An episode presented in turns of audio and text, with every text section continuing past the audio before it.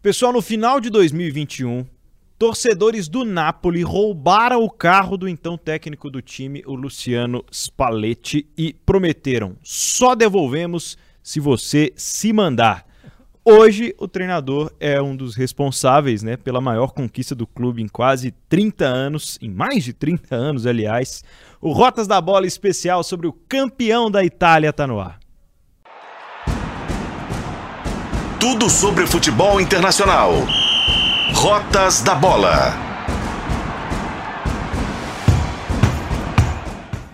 Bom dia, boa tarde, boa noite, boa madrugada, sejam bem-vindos e bem-vindas. Este é o Rotas da Bola, videocast e podcast de O Tempo Esportes, que fala sobre futebol internacional. Eu sou o Pedro Abílio e ao meu lado, Fred Jota, o editor do Tempo Esportes.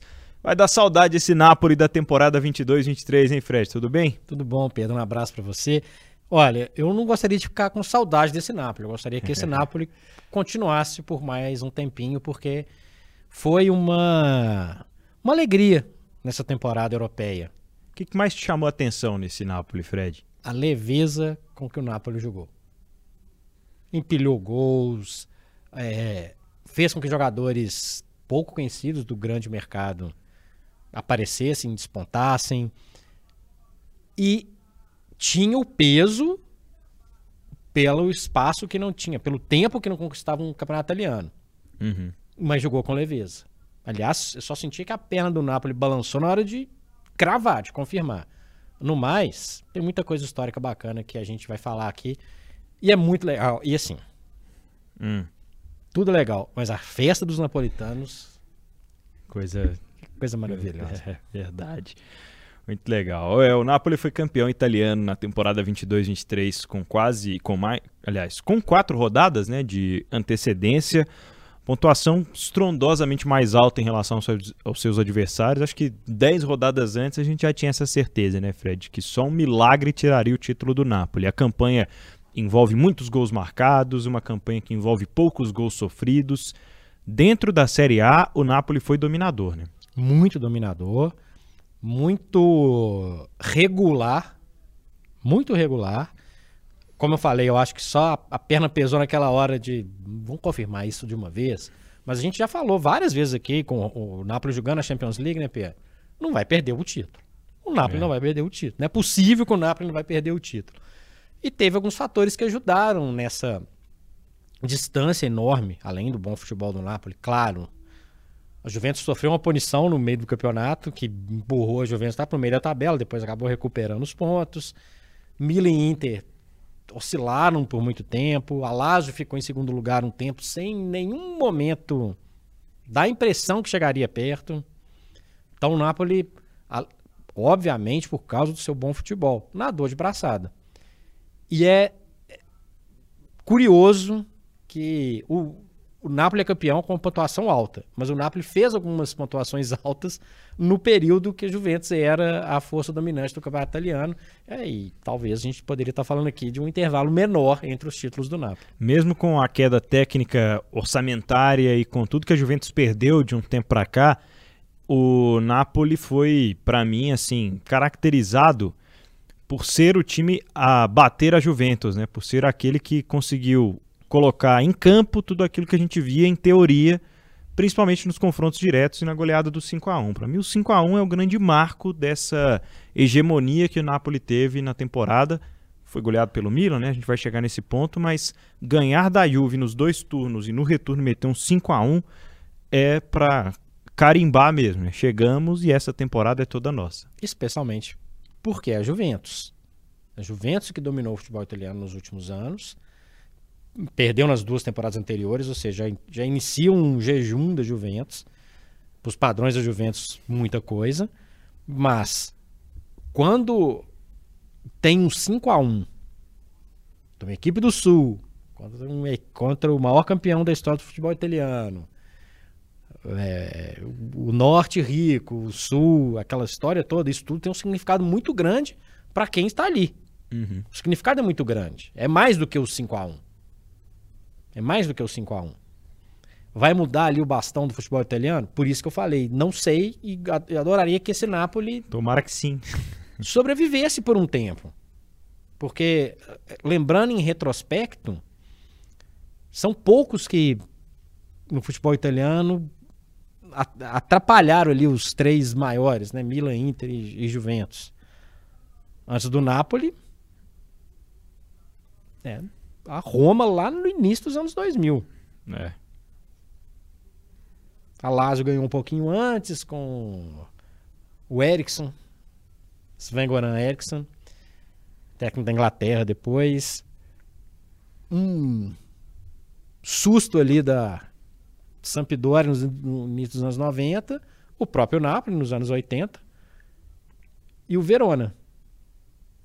Num futebol tão competitivo e tão interessante quanto o futebol italiano, três forças dominantes ali o tempo inteiro. Então, acho interessante que possa ser uma porta aberta para uma movimentação.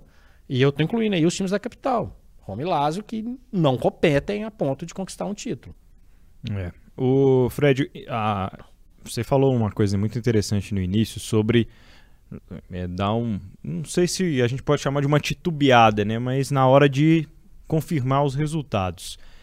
O Napoli ganha 16 dos 19 jogos no primeiro turno, fez um primeiro turno fantástico e ali já disparou na liderança do campeonato.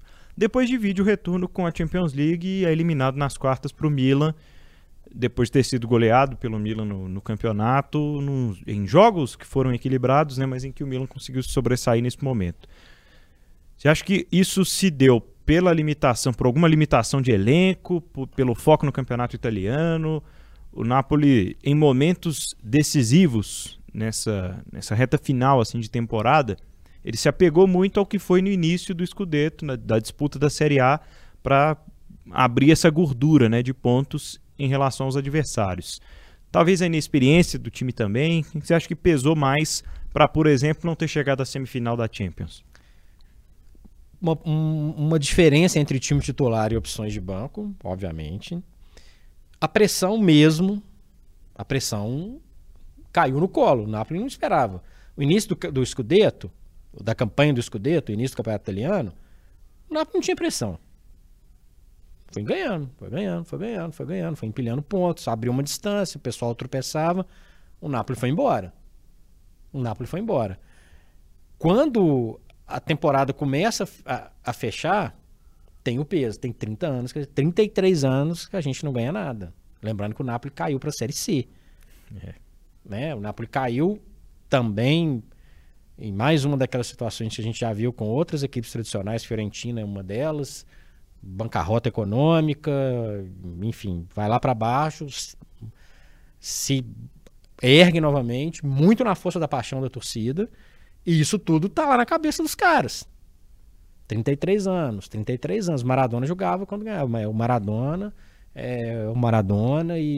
e aí o Maradona morre e aí, poxa, mas tem que ganhar agora, tem que fazer uma homenagem. É muita pressão para quem não está acostumado a decidir. Essa é a realidade. O Napoli da Champions League na fase de grupos estava leve.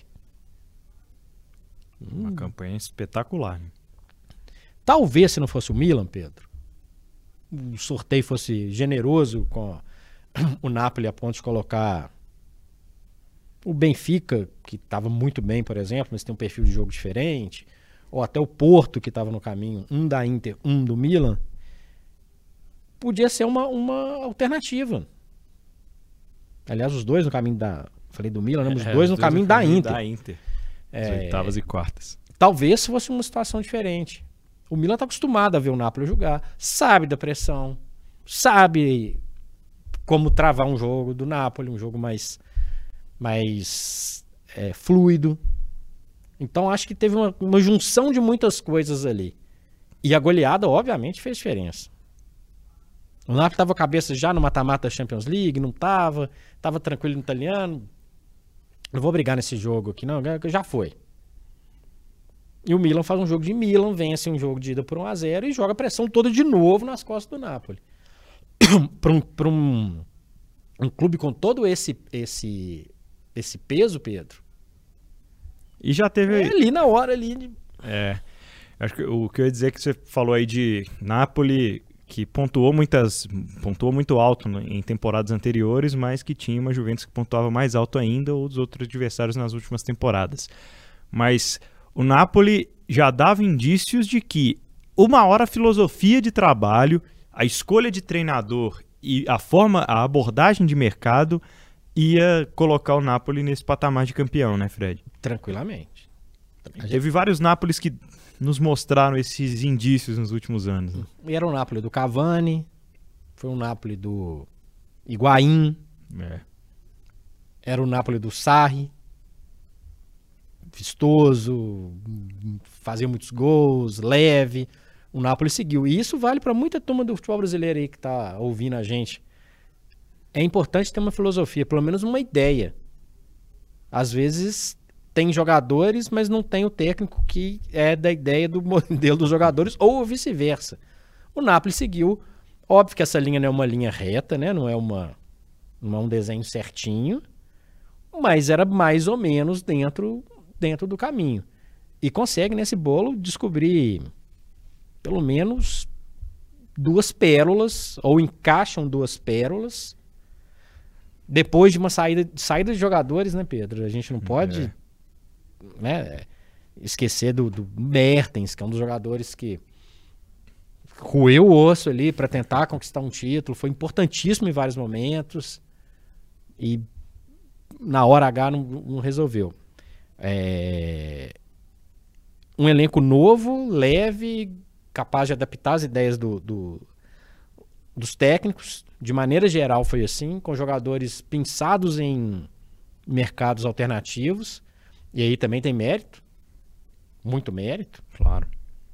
O Napoli não despejou um caminhão de dinheiro com contratações completamente descabidas, né? Ou gastou no Osimhen uma fortuna? Provavelmente não. E no jogador com o nome mais difícil entre os destaques do futebol mundial nesse tempo? Menos ainda, talvez. Menos ainda. Tava num mercado ainda mais alternativo. Então, acho que tem uma lógica, a gente vai imaginar aí, retrocedendo um pouco no tempo, a gente tem uma lógica de, existia um caminho. E, aliás, não tem dó nenhum para vender, né? Infelizmente. Por isso que eu tô torcendo para não acontecer. Torce para não acontecer.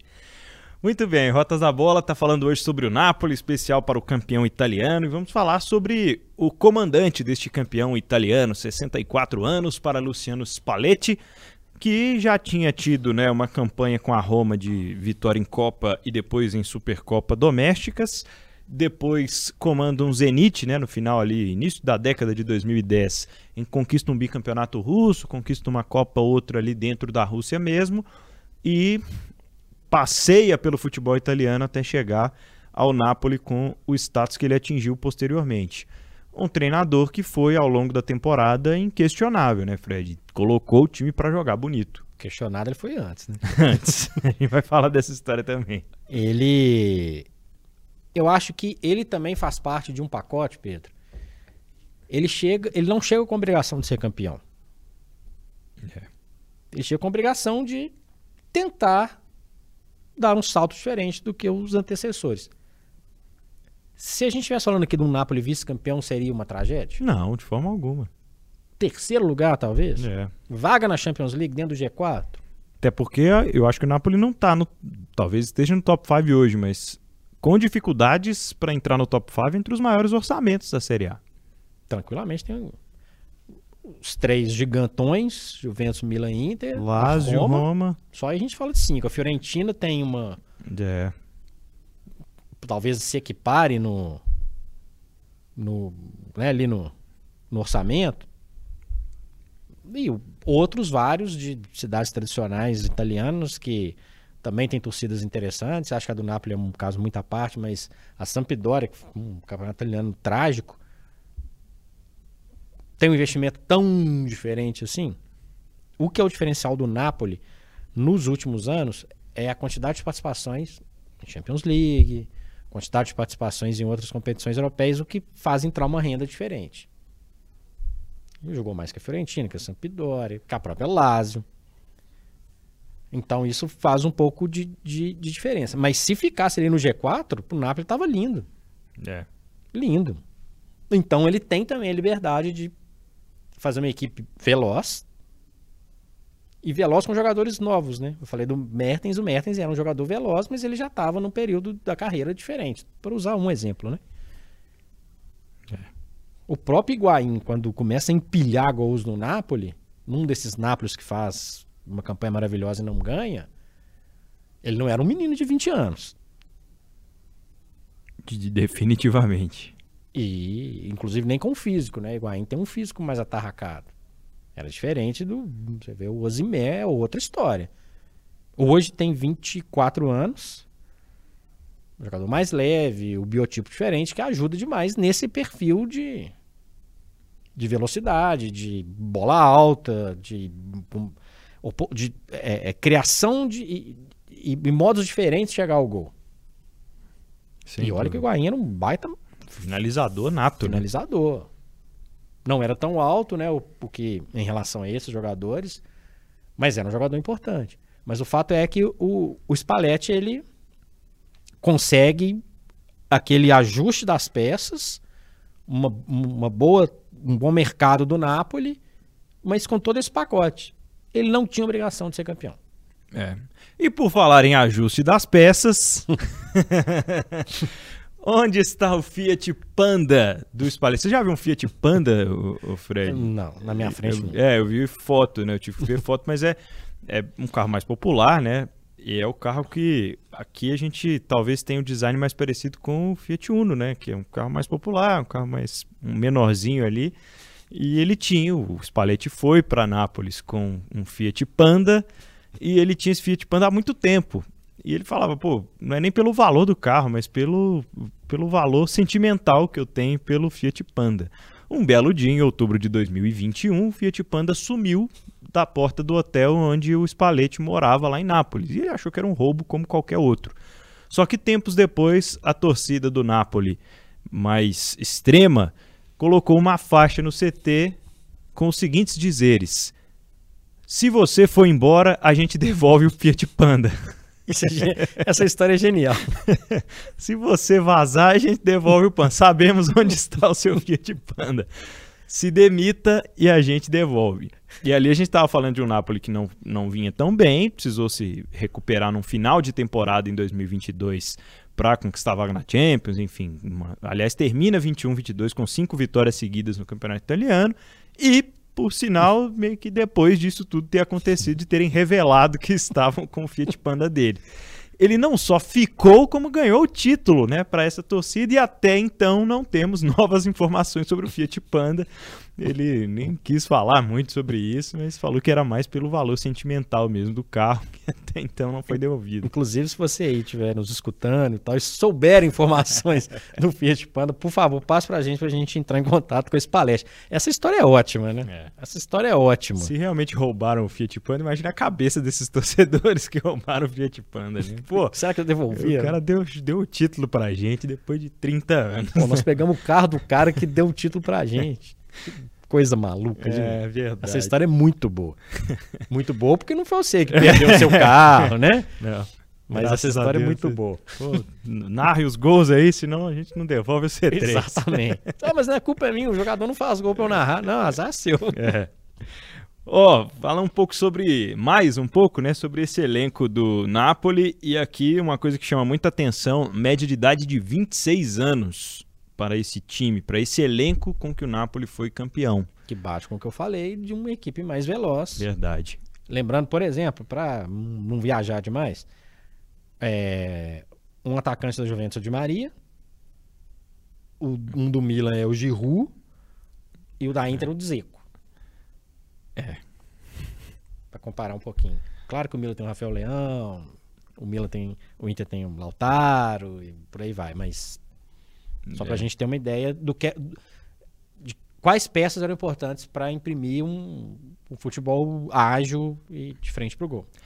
O Spalletti, a gente entendeu, né, ao longo da temporada, que ele organizava ofensivamente o time num 4-3-3, né, que muitas vezes se transformava ali numa linha de 3 defensores, com sempre alguém baixando para sair a bola, mas um time muito ofensivo, um time que tentou ficar com a bola na maioria do tempo, em boa parte dos jogos, e com um trio ofensivo inexperiente, né, Fred? O Lozano, 27 anos, talvez nem dá para dizer que o Lozano seja inexperiente, mas um jogador que é jovem, e com outros dois que vinham de mercados alternativos, como você falou, talvez o Osimhen não, mas vem de um contexto muito diferente.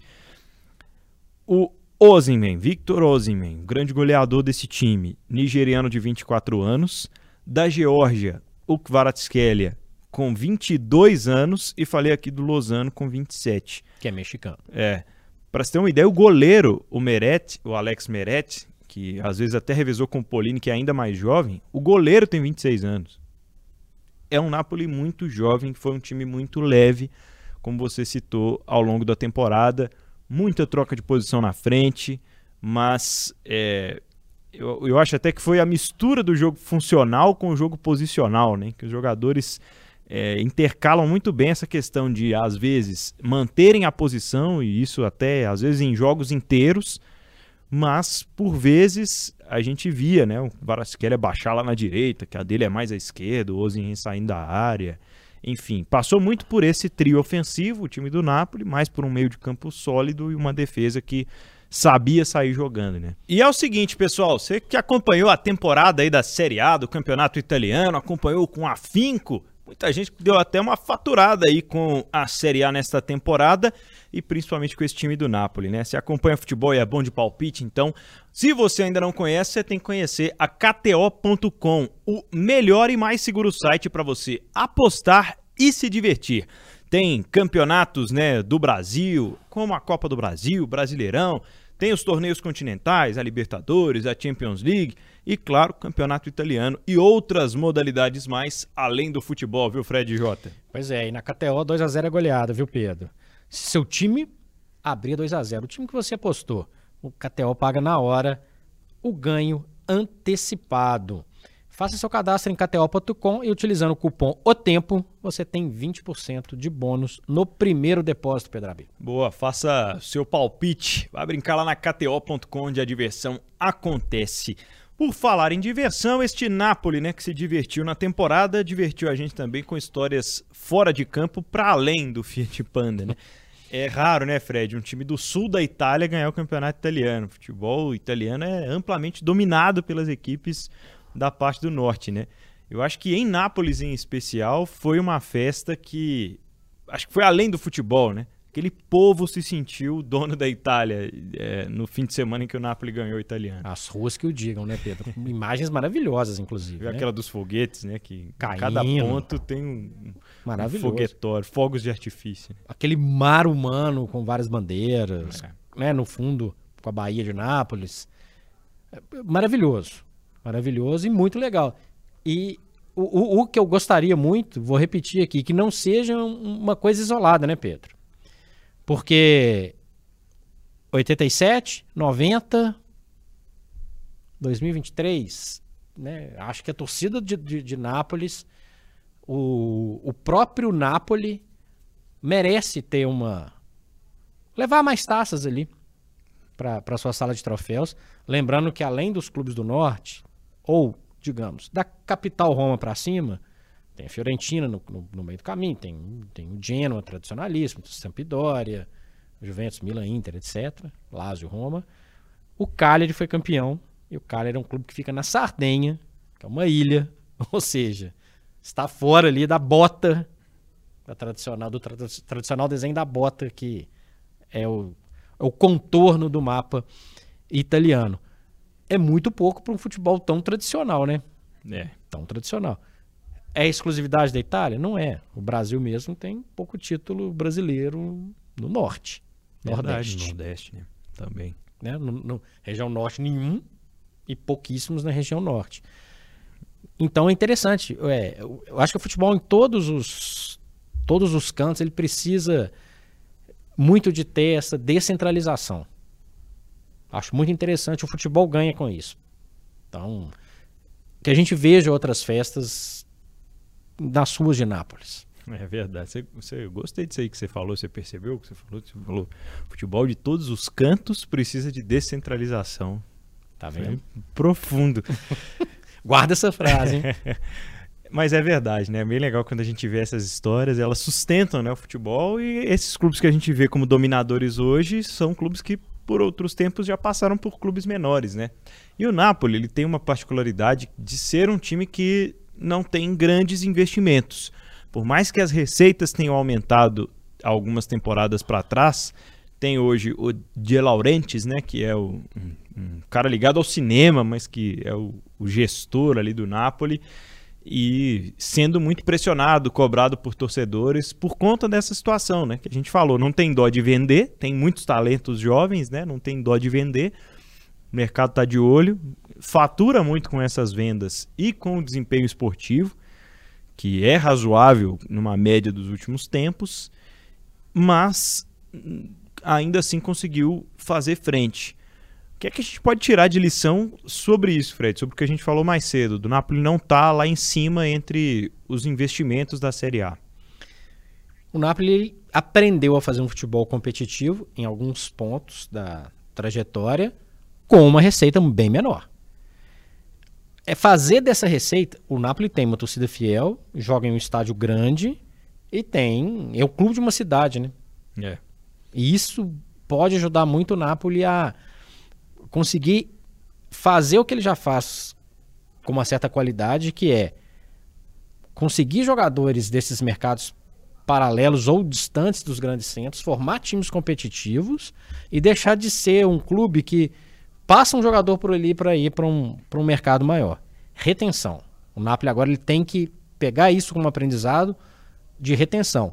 Não sair daquela direção de um perfil de jogo mais direto, mais ofensivo, mais leve, conseguir conciliar a chegada de jogadores interessantes, sem um investimento exagerado, mas mirando um direcionamento de manutenção. É, a grande... Esse vai ser a diferença. O grande reforço do Napoli vai conseguir valorizar esses jogadores que estão no elenco, né? E pagar salários mais altos, tentar segurá-los, apresentar um projeto esportivo que vá ter um desempenho parecido na Champions League, por exemplo, de chegar nas quartas, perigando ali entrar numa semifinal, apresentar para esses jogadores que isso é possível, porque senão vai perdê-los, né? E aí, Pedro, é o seguinte, o Napoli vai para uma outra Champions League, significa o quê? Caixa. Mais receita. É caixa, é grana em caixa. Com certeza. Aí o jogador sabe que vai jogar uma competição como a Champions League, o jogador sabe que ele vai ter visibilidade, a premiação do campeão é diferente, vai jogar a Supercopa da Itália, é grana, todo grana vai entrando, é o desempenho esportivo que vai ajudar o Napoli a se manter, porque de bilheteria eles costumam funcionar, né? É. Outro, aí, mais uma boa aí, de bilheteria pro De Laurentiis, que é do cinema aí, é o gestor do Napoli. Tá que tá hoje, hein, Fred? Seguinte, pessoal, muita gente linkando esse título, né, com o que aconteceu há 33 anos, quando o Maradona era o grande maestro, né? O estádio passa a se chamar Diego Armando Maradona, a torcida... sentiu muito a perda do Maradona e as homenagens foram inúmeras desde o falecimento dele até esse momento do título, vão continuar, e quem diga que teve uma influência divina, viu, Fred? La mano de Dios, agora mais próximo de Dios, para trazer esse título para Nápoles. Eu prefiro acreditar que é o 10, porque eu não gosto dessa coisa de mão de Deus comigo, não. Essa trapaça comigo, não. O Nápoles ganhou todos os seus títulos na bola, com o Maradona fazendo o que é melhor. Com os pés. Com os pés. Não vem com essa de mano de Deus, não. Tem uma... O Maradona colocou Nápoles no mapa mundi. Sim. Do futebol. Porque Nápoles, a cidade, é uma cidade espetacular. E depois que o Maradona sai de lá, ficou aquela impressão de andorinha de um verão. É. E esse é o desafio. Esse é o desafio. Mirar muito no exemplo do Maradona, como jogador histórico, como talento, como gênio, é uma coisa. Você ficar eternamente preso a isso é uma coisa que também está naquele pacote do que o Napoli precisa de fazer daqui para frente. reverenciar os ídolos sempre, sempre. Colocou o nome do estádio, nada mais justo. Nada mais justo. O que o Maradona fez em 87, que é o primeiro Scudetto, é uma coisa impressionante. É o Milan do Arrigo Sacchi, que eu já falei aqui algumas vezes. Em 90 ele já tinha a companhia do Careca, do Alemão, de outras peças. Mas não dá para ficar eternamente a essa sombra. Reverenciar é uma coisa. Tinha bandeiras com o rosto do Maradona. Acho que tinha uma aura interessante rondando o Napoli. Só não pode se prender a isso. Aliás, o Maradona, onde quer que ele esteja, né, está usando a mão para dar socos numa área de alegria, né? Campeão mundial Argentina. Em dezembro. E meses depois o Napoli volta a conquistar um Scudetto e olha lá que poderia ter chegado mais longe na Champions League. Eu acho super legal. Os ídolos devem ser reverenciados. Só não achar que sempre tá lá, blá blá blá, e Maradona e tal, e parar no tempo. Essa época aí do Maradona tinha brasileiro bom de bola lá no futebol italiano, Fred? Tinha alguns. Tinha alguns. E alguns que fizeram coisas que o Maradona fez com o Napoli. O senhor chamado Antônio Carlos Cerezo conduziu uma Sampdoria ao título italiano e uma final de Champions League. Coisa que o Maradona não conseguiu. O Maradona foi campeão, inclusive, da Copa da UEFA com o Napoli em cima do Stuttgart, mas não levou a uma final de Champions League. Mas tinha jogadores. O único brasileiro desta temporada 22-23, o Juan Jesus, né? BH é nós. Nascido em Belo Horizonte, jogou na Inter, vai pro Napoli, agora até renova o contrato e tal, mas 31 anos, não era um titular da zaga, mas um jogador que participou de algumas partidas ao longo da temporada. Bem distante do protagonismo do Careca, na virada dos 80 para os 90, e do Alemão. O Alemão, obviamente, jogador mais de marcação, mineiro de Lavras, inclusive, o Alemão. Um jogador que era importante para aquele Napoli, que jogava de uma maneira completamente diferente. Se você não viu, não acompanhou, vou falar uma coisa, não se assuste. Esse time do Napoli é mais leve que o time do Maradona. O time do Maradona tinha muita marcação, era um jogo mais denso. Mais a ver com o contexto do futebol italiano da época. Exatamente. E tinha o Maradona, que é um cara o Maradona. E tinha o Careca, que o Careca era um monstro. O Careca é um monstro. Então, quando a gente lembra do futebol italiano da época e lembra que esses jogadores tinham um destaque, a gente percebe também como que o futebol brasileiro, se a gente pensar aqui nos campeões das principais ligas, como que perdeu também o seu protagonismo, um assunto para um outro Rotas da Bola. Falar em descentralização, falar em zaga, o Kim Min-jae, né? O sul-coreano, campeão do Scudetto, campeão com o Napoli aí na zaga do time do Spalletti. Fred, então é isso. Com tantos jovens, com tanto potencial, que esperar da próxima temporada do Napoli? A gente já falou aqui do fator financeiro, do caixa de uma nova Champions League, da necessidade de manter jogadores como o Kvaratskhelia. E o que você espera, pessoalmente falando, do Napoli para a próxima temporada? Uma temporada leve e que nos momentos decisivos o Napoli não sente tanta pressão como sentiu nessa última temporada. Acho que é muito interessante para o futebol italiano, para o futebol continental, ter um representante italiano com um perfil de jogo do Napoli. É muito legal. É muito legal. É uma torcida calorosa, fanática. Para o Napoli seguir nessa toada, manutenção de ideias, de pensamento e de direção. Deu certo esse ano. Pode ser que dê tudo errado, você manter o elenco, o futebol às vezes tem isso. E no ano seguinte, todo mundo tirou o peso do título e entra numa rota de tranquilidade, vamos dizer assim. Mas o que eu espero é que mantenha o pique com esse perfil. Vai precisar de reforço, pelo menos para o elenco.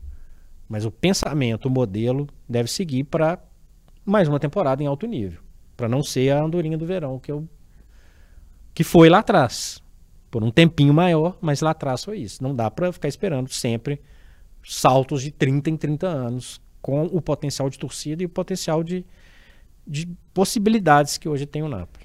Potencial de marca, né, que sempre teve o Napoli também. Aliás, essa camisa é muito bonita, né? Muito fantástica.